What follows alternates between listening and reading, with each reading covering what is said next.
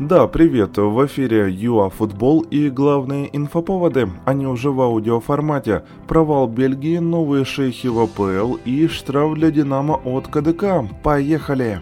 Во втором полуфинале Бельгия в результативном поединке одолела французов 2-3. В первом тайме забивали Караска и Лукаку, а во втором Бензема, Мбаппе и Тео Эрнандес подытожили ударные намерения Триколор. По делу, теперь вперед на Испанию, она уже ждет в решающем матче.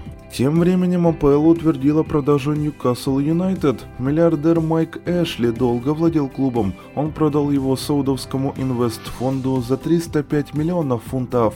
Все окей, новые боссы уже договорились с катарским Bein Sports, который выступал против сделки ранее из-за распространения пиратства в стране.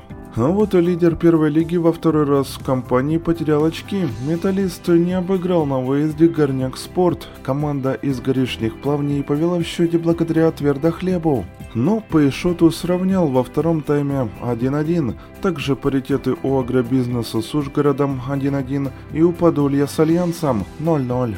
КДК УАФ вновь оштрафовал «Динамо», теперь на 200 тысяч гривен. Киевляне наказаны за ненадлежащую организацию матча УПЛ с Вересом. Ну, помните, драка фанатов со стюардами и полицией, все такое, ну вот, вот это оно. На матче Финляндия-Украина в рамках отбора на Мундиале будут работать арбитры из Испании во главе с Хесусом Хилем Мансано. Он еще не пересекался с нашей командой. Получила назначение на матче сборных и Екатерина Монзуль, Андора, Англия. Там можно будет увидеть украинскую бригаду арбитров. Вам желаем хорошего дня, только побед и до новых эфиров ЮА Футбол.